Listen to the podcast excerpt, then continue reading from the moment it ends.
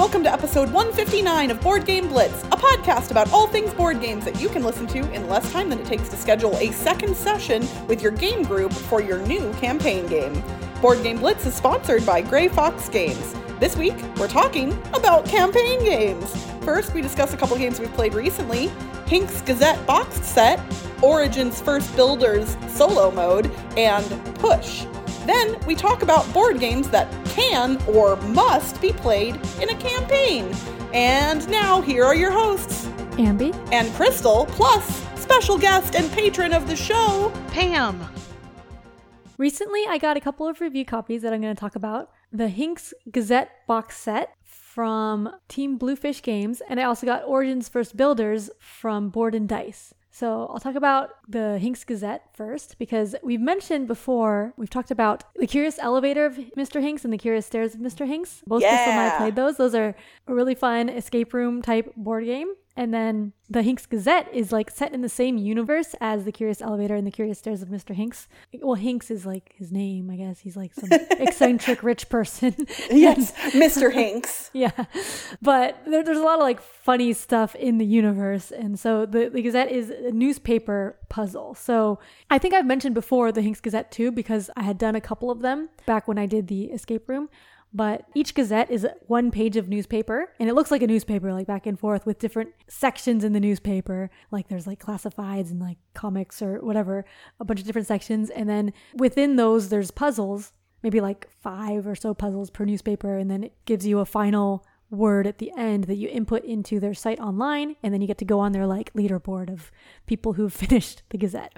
Uh, and then the box set has five different newspapers in the box plus some like bonus goodies that aren't spoilers so like it comes with a pencil i think and like a, a pin and a sticker and some other stuff and all of these things are like within the universe of hinx and the hinx gazette so like if you've played some of them you'll you might recognize some of the things in the stickers uh, it, it's like just funny stuff and crystal you also got a copy of the Yeah. the box set So I haven't had a chance to play through the box set yet. Mm-hmm. I'm hoping to soon, but I did open it up and see all the cool little like trinkets and knickknacks in there. And I have to say, first off, the people at Team Bluefish are super nice Mm-hmm. and they really put a lot of thought and care into all of their products. We've really enjoyed them, especially because Yeah. like they're they're somewhat unique as far as escape room experiences go. A lot of the Mm-hmm. other board game based ones tend to be a little more similar in nature, and this one feels different often Mm-hmm. than some of the others.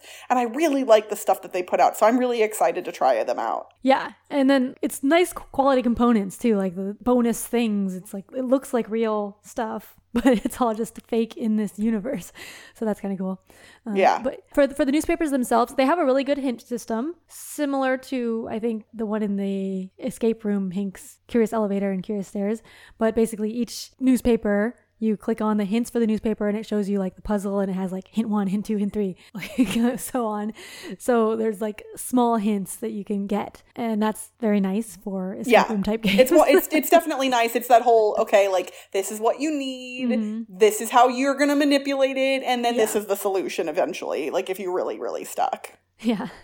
And so yeah, I, I really enjoyed it. So if you like the idea of newspaper puzzles, I only did it one player. It's like one to two player probably because it's just like a newspaper page that you want to read. Then yeah, the the box set is a good deal because you get five for slightly cheaper than it would cost to do five on their own, and then you get like bonus swag. Yeah. And honestly, if you're if you haven't played the others, pick up the Curious Elevator and the Curious Mhm, Stairs yeah, at the yeah. same time. They're they're a lot of Those fun, truly. Yeah. So then the other review copy that I'm talking about is Origins First Builders. I'm going to talk about this later sometime too because I actually only played this game solo.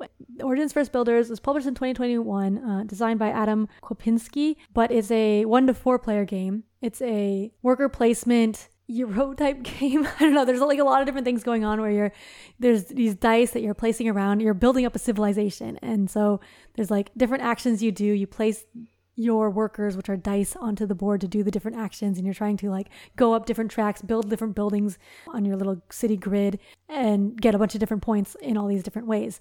It was reminiscent for me of games like Tzolk'in and Teotihuacan, that type of game, like which I haven't played in a long time. That type of game, but like it felt very similar. to games. Like I enjoy playing those, but like I just haven't sought out playing a game like that in a while. And then I've never played one like that solo. So uh, I actually streamed it a couple weeks ago solo, and it will be it'll, it's on our YouTube channel, the VOD for this, so you can watch my attempts at playing solo for the first time. It was kind of like a solo learning game, and now I kind of know what it's like for people to, who say like they play a game solo to as a teaching game to be able to teach it to other people because I'd never done that before. So I, I, enjoyed it, but I do want to play multiplayer because with games that are worker placement for me, like I like having the tension of other people placing their workers as well. So in Origins First Builders, what's interesting is you don't actually block spaces from people, but when you place on a space, the space has a number from one through six. And there's these little like dials that turn on the space. So like when you spa- place your die on the space, your die has to be equal to or greater than the value, and then you increase the value by one. So like the order that you go in matters. Like you want to make sure you go when you can still afford to go there, because otherwise you have to pay extra if it's if it's too high of a value. In the solo game, you end up increasing that one, and then you increase another one by one. So like it's basically a puzzle. You don't there's no uncertainty in which ones are going to get increased in the solo game. But in multiplayer, it's going to be like the tension of like, oh, are they going to try to go to that space before I go? So then I won't be able to go and then I won't be able to afford it like that. So I really was excited to play multiplayer Origins First Builders. But like, yeah, I just wanted to mention that I did play it solo and I enjoyed it. My first ever solo play of a long game like this. Oh, it's not that long, but like a, a bigger table space game like this because all the other solo games I played are like small print and play games. So yeah, that was Origins First Builders. Awesome. All right, well, I am going to talk about a game that I know I have mentioned on the podcast before, but I don't know if I've ever done a full review of it, and I think it deserves it, and that is Push. So, Push is a game from Ravensburger that honestly, if you saw this sitting on a store shelf, I think most hobby gamers would glance right over it and just move on. it kind of like the box is kind of reminiscent of Uno yep. to me to some degree, and it really looks like not a like a gamer's game. What's interesting is I actually got it for free back at BGG Con in 2018 and I know I talked about it after I picked it up and played it. So Push is a push your luck card game for 2 to 6 players. The deck consists of cards numbered from 1 to 6 in 5 different colors and then there are also some reverse cards and some wild cards, and there is one die that comes in the box as well. What you do on your turn is you draw cards from the deck and you can place cards into one of three piles. You just start three piles. Each pile can only have the same number or color one time. So if you draw a blue card and put it in the first pile, and then you draw another blue card, you have to put that in the second or third pile. You keep drawing as long as you want until you draw a card that you cannot place because of the aforementioned rules, or until you just want to stop. If you stop before you bust, before you draw a card that you can't place into one of the three piles, then you get your first pick of one of the two piles, and then two other players will take the other two piles in turn order. And that those reverse cards I mentioned earlier will change the direction in which piles are taken, but it does not change turn order. So turn order always moves clockwise, but depending on if a reverse card has been played or not, you might actually be picking up piles in reverse order. So why would you want to give cards to other players? Well, that wild card that I mentioned earlier is where things start to get interesting because when you pick up one of those wild cards, you have to roll the die. The die has six faces and five of them are the colors that are on the cards in the game, and one is black. If you're forced to roll that die and you roll a color of some of the cards you've collected, you must lose all of the cards of that color that you've collected up to that point. So that die can be pretty devastating. So ideally on your turn, you want to put a bunch of good cards into one pile and not very many in the other two piles, except maybe some of those wild cards, because it is actually possible to give another player just a wild. So they don't get any new cards, except they do have to roll and they might lose some of the cards they previously collected. There is another action that you can take on your turn instead of deciding to draw from the deck. You can choose to bank cards of any one color that you've previously collected. So generally, all of the cards you've collected are at risk unless you have banked them. So when it gets to your turn, let's say you have a lot of cards in purple and you're like, oh my gosh, I don't want to lose these points, then you can choose to bank your purple cards and flip them face down, and they are now safe for the rest of the game, and then play will pass to the next player. And you just keep going around and around until the deck runs out, and then you count how many points are on your cards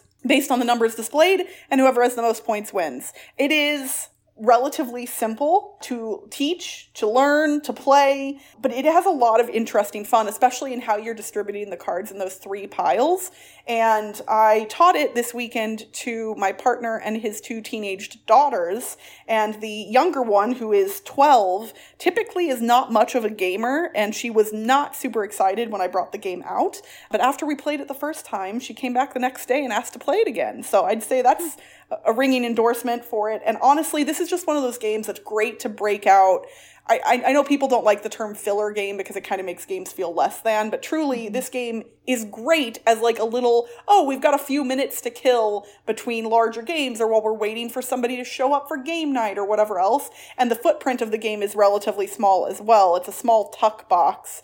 I'd say like the size of maybe two standard decks of playing cards ish. So it doesn't take up a lot of space. You can easily put this in a quiver or a backpack or pocket. I really, really enjoy this one. And I just, I think this is one of those games that like most gamers would enjoy ha- having in their collection, but not that many people know about it from what I hear. So it's called a push. It's from Ravensburger. It's probably harder to Google, but I imagine if you Google push Ravensburger, probably a little easy to find. And I, I imagine, I actually haven't looked up what it costs, but I can't fathom it's more than like 10 bucks. So I would highly recommend it, yeah, to just about anybody. Yeah, I remember I got it at BGG Con too. because we were both there. Yeah. Yeah, and I was surprised because it definitely looks like an Uno type game from the box.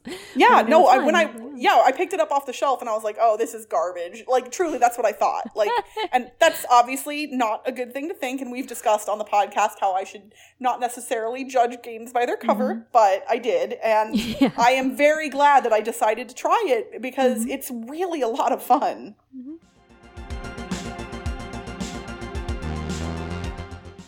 All right, let's dig into our main topic for the episode. If you heard our last episode, this was something that came up when Ambi was talking about the Lord of the Rings journeys in Middle Earth. We were like, wait, we haven't really talked about campaign games specifically as a topic on the podcast before, and I thought that might be fun to do. Yeah, so we're going to talk more about Lord of the Rings Journeys in Middle Earth and, other, other other campaign games too. so, Pam, are there any games that have campaigns that you have played that you really enjoyed? Yes, there's I'll say 3. One primarily a solo, which is one deck dungeon and Ooh, it's, yeah. it's a lot of fun uh, on the app. It is really easy and fun to play it as a campaign because it stores mm. all your stats. You don't have to keep track of paper or anything, and that one's a lot of fun. It's always on my iPad, so stuck in an airport, stuck in a line somewhere, you can you know knock out a game and that one's a really good time. Yeah, I've actually played that on airplanes multiple times because it really can kill a lot of time, but it doesn't feel like arduous to play through. Yeah, it's easy, but it's got some some variety. Yeah, for sure. I didn't even think about solo campaign games because, like, a lot of times when I think of campaign games, I think, oh, it's hard because you have to, like, get the same people together to play it all the time. But with solo, you just have to get yourself to play it. And still, with me, that's still kind of hard because yeah. you got to get yourself together. I was remembering, oh, I did play a solo campaign game, Bargain Basement Bathysphere, which is a free print and play um, I think they they're actually like printing it as an actual game now, but uh, oh nice, I mean, like it's it is an actual game, but like a published game. But yeah, with that one, I played through part of the campaign, like half of it, I think, and then it was getting like longer and more difficult to play a game because like each game was lasting longer. So then I kind of stopped. well, and we'll we'll hop back to Pam's other two games here in a second, but mm-hmm. yeah, there's I I wrote down a couple of other solo specific or games that play really well solo that are campaign mm-hmm. games. So Under Falling Skies from CGE is a really highly regarded. Oh, yeah, that one's a campaign, huh? Campaign game. Yeah, that's yeah. solo only. I mean, you could uh, basically play it cooperatively with someone else if you yeah. wanted, but it's intended to be a solo game. And yeah. then Legacy of Dragonholt, which you all have heard me talk endlessly oh, about. Yes technically also could be played with multiple people, but I really enjoy it as a solo experience. So yeah. it's I think yeah, for me, I when I think of campaign games, uh, the the solo ones are not what come to mind for me 1st mm-hmm. either. Yeah, and I actually did play through Legacy of Dragonholt and finish it, so yay! Woohoo! But that also reminds me that that's kind of like a role playing game too, an RPG. And like role playing games are, are usually campaigns. A lot of those are like campaigns. They're not board games, I guess. It's it's you know the line gets blurred, right? Like is Yeah. Legacy of Dragonholt a board game? Yeah. Or it's because it isn't that one's like, on Board Game Geek, but like Yeah, other role playing games aren't. And so right. But yeah, like I, I guess role playing games are where I first was introduced to campaign games because when I was a kid, I played Dungeons and Dragons, and then that was a campaign. They were called role playing campaigns, right? like, so that I was more familiar with that before campaign board games. Oh yeah, Uh, and I would imagine we have probably a lot of people who not not necessarily that listen to our podcast, but out in the world who don't think of board games when they think of campaigns, but they do know like about Dungeons and Dragons and other Yeah. role playing games. So Pam, what were those other two games that you mentioned? So yeah, the other two. One of them was Charterstone, which played Okay. with a group. I believe we had a group of five on that one, and I loved it. We played it through a campaign. We did play that one digitally because a couple of people had kind of moved around, but that was really handy as well because then the app or Steam, whatever people were on, keeps track of everything, and you can then save off just like you would have a board with stickers all over it at home, you can save off the board that you end up with and then play on that board when you guys get together and, and play again. So that one that was fun and, and Okay, very so- handy to do the app. So Pam, you're just mentioning things that inspire conversation. So we're going to interrupt your list of three again because Absolutely. this this brings up a really good point that legacy games are generally, or I would say in almost all instances, campaign games, but not all campaign games are legacy games. Charterstone definitely is both a legacy and campaign game. And for those listening who aren't familiar with legacy games, I guess we didn't really define a campaign game either. Yeah, Maybe we didn't. should do that. So, like what you a think camp- of as one, yeah. right? For me personally, and you all feel free to to Mm-hmm. differ in how you would define it. For me, a campaign is a game that you play multiple times that generally has some sort of story associated with it, and you progress through the story each time you play. And the Mm-hmm. gameplay might be incredibly similar each time, or a little bit different, but generally you're playing the same game, but just with some different factors put in. And then a legacy game is all of that, but where you're making permanent changes to the components of the game as well. So there's still usually a story element, but then you're going to re- remove or remove or add or modify components of the game and potentially change the rules of the game in more dramatic ways in a legacy game. Do y'all think that that's probably a good way to define those? Yeah, I think so. Um, yeah, for me, like the story is a big part of campaign games. Is like having like an overall arc to the whole campaign, and like each game is like a chapter of the story or something. Yeah. Like when I was making lists of games, I actually put a couple on here that I think really aren't necessarily campaign games. They're more just games that have multiple scenarios. So mm-hmm. like Mansions of Madness, which I put on my short list, I was like, that's technically not really a campaign. Even though you can play the same characters through multiple scenarios, there really isn't They're an overarching story, mm-hmm. right? Yeah, like you can play them mm-hmm. kind of in any order. So that's not really a campaign, although you could play you, you could take those scenarios and play them like a campaign. You could kind of do it on your mm-hmm. own, but the game doesn't natively connect the dots for you. I wonder is would Time Stories be a campaign with all the expansions? Because there was like an overarching story, but like it's multiple games, so it's not like a campaign game; it's a campaign series or something. Yeah, Like- that actually that would probably count. Yeah, as like a campaign series. One that was so wonderful until it wasn't. and I'm still I am still bummed about that, folks. I'm the, the I'm not I haven't I'm not over it basically. All right, so Pam, what was what was the third one on your Yes, list? Yes, so the the third one I I'm hoping will actually pass the official and clarified campaign definition. Um, I mean, for the record, you can say whatever you want. So yeah. like, you're um, you know, there there's nuances to everything. But no, the third one is, um, and I think every time I join all y'all, I end up bringing up this game. But it's Kingdom Death Monster. And Oh, it nice. really does have a campaign. You have a character that you hope lives for most of the campaign. If not, you start, you know, you have basically you're building a civilization. So you may mm-hmm. end up with 20 characters in your town and you can take any one of them out on your little adventures that you go on but it's it's very campaigny in in my estimation because you're you're discovering things you're gathering resources you take those back to camp and build armor and potions and weapons and it's a very deep campaign. And there's so many expansions now you can do. There's like the lantern campaign and the sun campaign and the people of the something else campaign. So there's a lot there So do your characters then like get stronger and like get new abilities or anything like that during the campaign? Yeah, they do. Yeah, they do. You like you don't even get a name until you get through the prologue because you're probably gonna die. Um, so like you get through the first the first kind of prologue and then you earn your name, and then Ah, you go cool. back and you know you might use skinned a lion so now you have lion armor and you can build those things and craft things. And yeah you learn skills. You can get better and better with weapon mastery and those and those sorts of things. So yeah definitely character growth. I still haven't played Kingdom Death Monster, and like I think part of it is because it's like a big campaign thing. And is there like a one-off scenario that you can play? I will say s- uh, sort of like if you want to decide if it's really something that you want to invest your time and, mm-hmm. and life into, life savings into, you can play through the prologue and it will give you a mm-hmm. taste of how what's called the hunt goes, how the mm-hmm. mechanics of, you know, moving the characters. You always pretty much always play with four characters.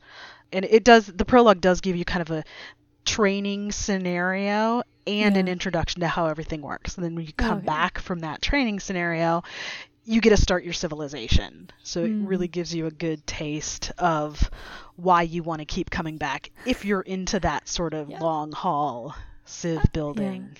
I guess that's true of a lot of campaign games. Like if you play like the first scenario or something, you get a taste of what it's like.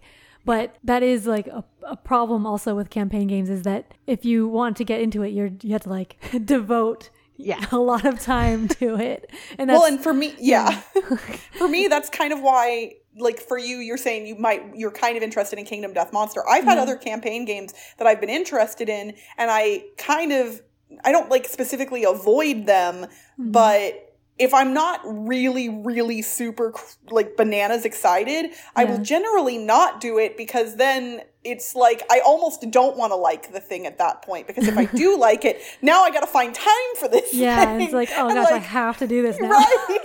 so, and I want to like it, obviously. So then I just don't play the things. Like honestly, Charterstone, that legacy game, is a good example. I think I might like Charterstone, but I'm just like, I don't know if I want to do that. Yeah, I will say with with Charterstone, the rules are easy enough that you know it's I'll, not easy, but they're familiar. It's still worker placement and that sort of thing.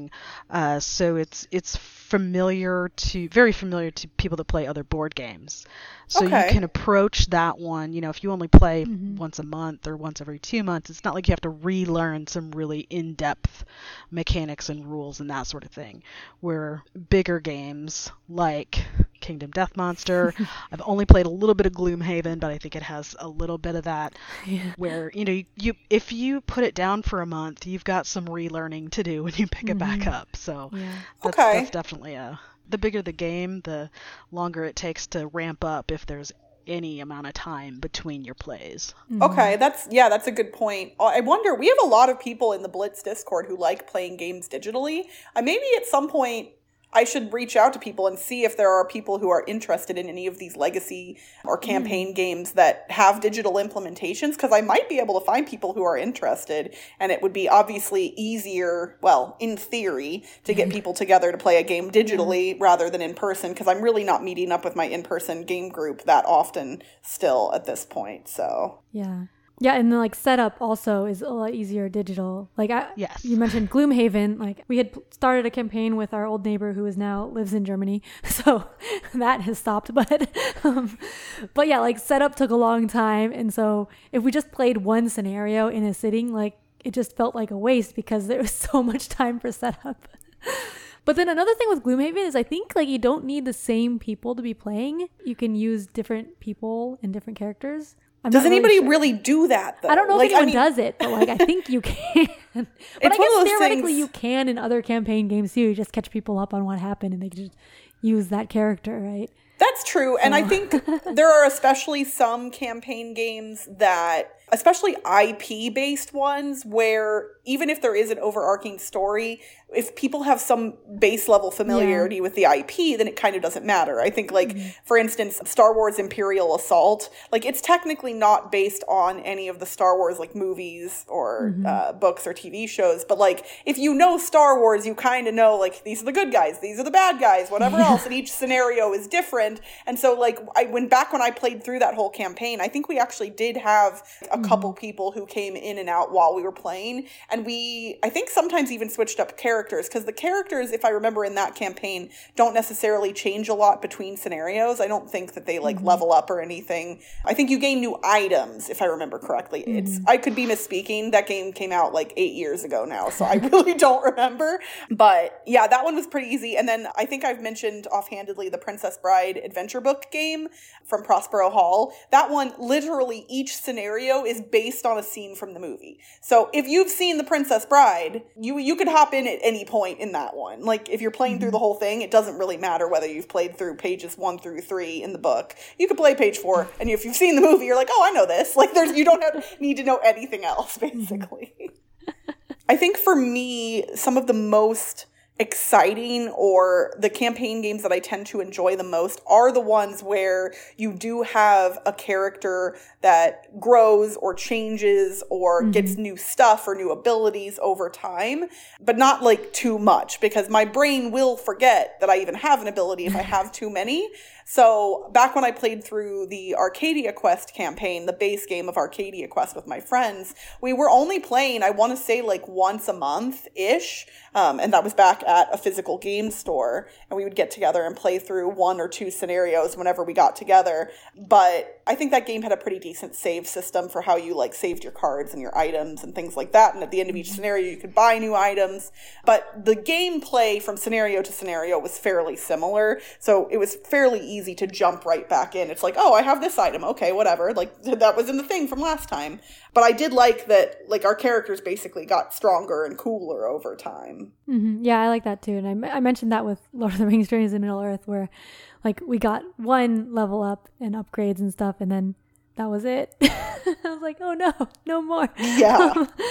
but like, yeah, I haven't played as many campaign games recently, and I think I don't because it's harder for me to get them. And when I do play campaigns, I want to play them regularly because I remember back like a long time ago we played descent second edition. We played through a whole campaign of that and we played like weekly with that. And that was a lot of fun because it's fun like doing the story progression leveling up and getting more monsters. I was the overlord in that one so getting more monsters and stuff. Uh, but nice. uh, recently there have been some campaign games where that we've played where it's just like it feels like a chore because like it's like oh we have to finish this now because we started it. And, and it's funny because like, even okay, if it's a thing you enjoy it. it does feel a little bit arduous at times. Yeah. And like even if you liked it at the beginning and then it's like you're halfway through and it's like okay now it's like a sunk cost. We have to finish it because we want to see what happens at the end of the campaign. And even if you're not like really enjoying it, we're like, okay, we got to just finish it and then we'll be done forever. Yeah, well, that, that can be brutal for sure.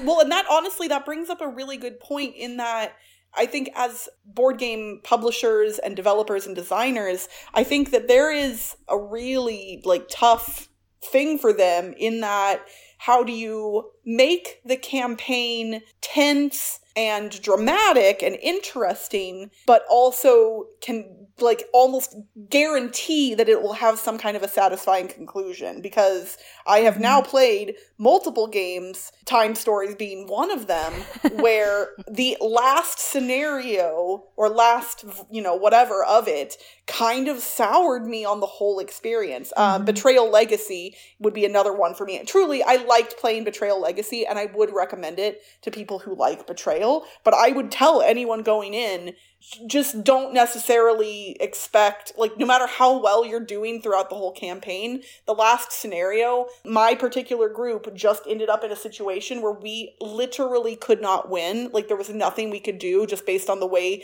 things fell luck based. Mm-hmm. and that was really unsatisfying. Like i don't mind a very difficult win or a nearly impossible win but it was genuinely not possible for us to win that last scenario and that was really disappointing. Yeah i think pandemic legacy season one was like the last time i had a satisfying conclusion to a campaign I don't even remember the end of it though, but but I think I think You're like, I think I was satisfied by that. yeah.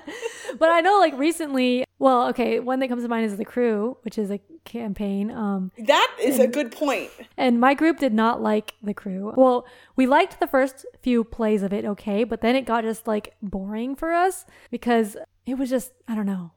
it was repetitive and like some of the levels were just like hard just based on the luck of the which which tasks came out for the cards like you, you couldn't win just based off that and so we just had to Or are you are you talking it. about mission mission deep sea then? Uh no no just the regular crew Oh, I see. Wait, so what? The way the hands were dealt. Okay, yeah, yeah, yeah. the sorry. the tasks are dealt and then the hands are dealt and then it's like okay yeah we're, we're not going to be able to get this one and then but because we played um four player through like the whole campaign and there's like a little story there and so i wanted to see the story it's not much of a story but yeah, the I will admit the the story is underwhelming. yeah so in- it's not even much of a story but like i had that feeling that i have to finish the campaign because it's a campaign and even though it's like not really but Yeah. And Yeah. for me, the I really enjoyed the crew and I did play through the entire 50 scenarios with two of my friends, Kathy and Elissa. We played it on Board Game mm-hmm. Arena to make it a little easier. And for me, unlike most campaign games where the story is the draw, for me mm-hmm. in the crew, the challenge of each scenario or level was more of a draw for me. So it was mm-hmm. kind of just like a let's see if we can do all 50. And the story, honestly, we were pretty much ignoring it the whole time. And that's unusual for me in other campaign games. Usually the story is more important. Yep, uh, I was the only one who was reading the story because that's the part I actually enjoyed better than the game at that point. Yes. Well, there are a lot of campaign games that we have not mentioned. Just about everything Jerry Hawthorne has put out, like Mice and Mystics, Stuffed Fables, Aftermath, Familiar Tales. There's the um, the stuff over from Red Raven games, like Near and Far, things like that. Not to mention TCGs and LCGs that technically have campaigns as well. Oh, some of them, Uh, like the yeah. Lord of the Rings LCG. Yeah, Yeah, Arkham Horror. Arkham Horror. Yeah, Yeah, that's I, there's. I haven't finished some- any of those either. I know. And I think that's going to be the case for a lot of gamers, right? Like, I know some people are very dedicated to those types of games and kind of create, like, make them into lifestyle games. But for me, I have to have a group that basically, from the get go, is like, we're going to do this whole thing. Because otherwise, I don't want to start stuff and then not finish it. But I also don't Mm-hmm. Yeah, want to start a thing and then have to finish it if I don't like it. yes. so it's a catch twenty two.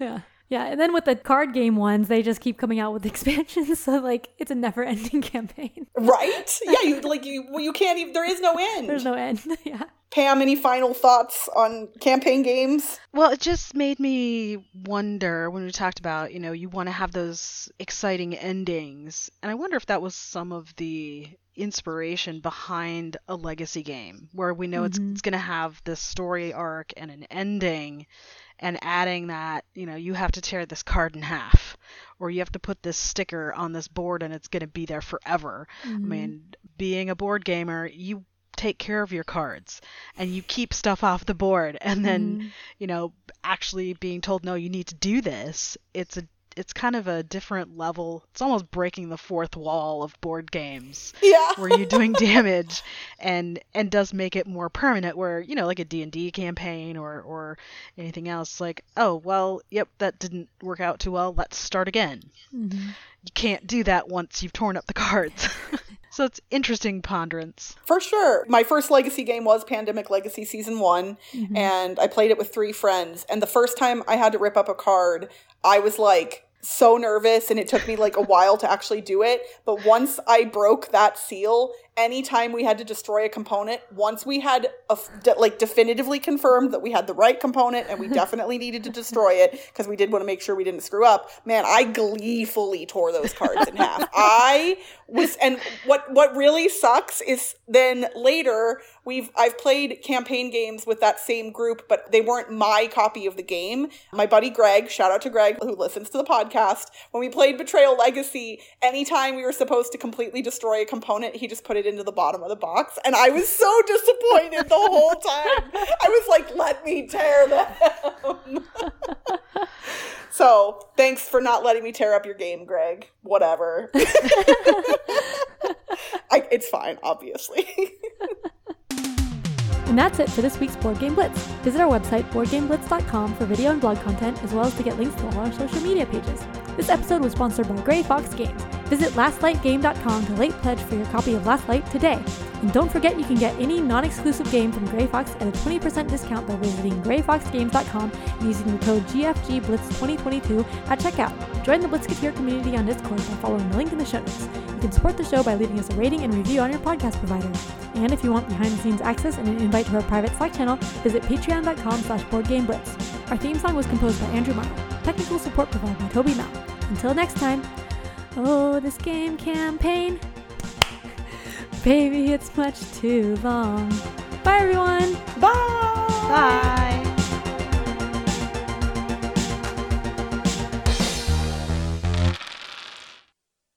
I like having the tension of other people working, or of other people working,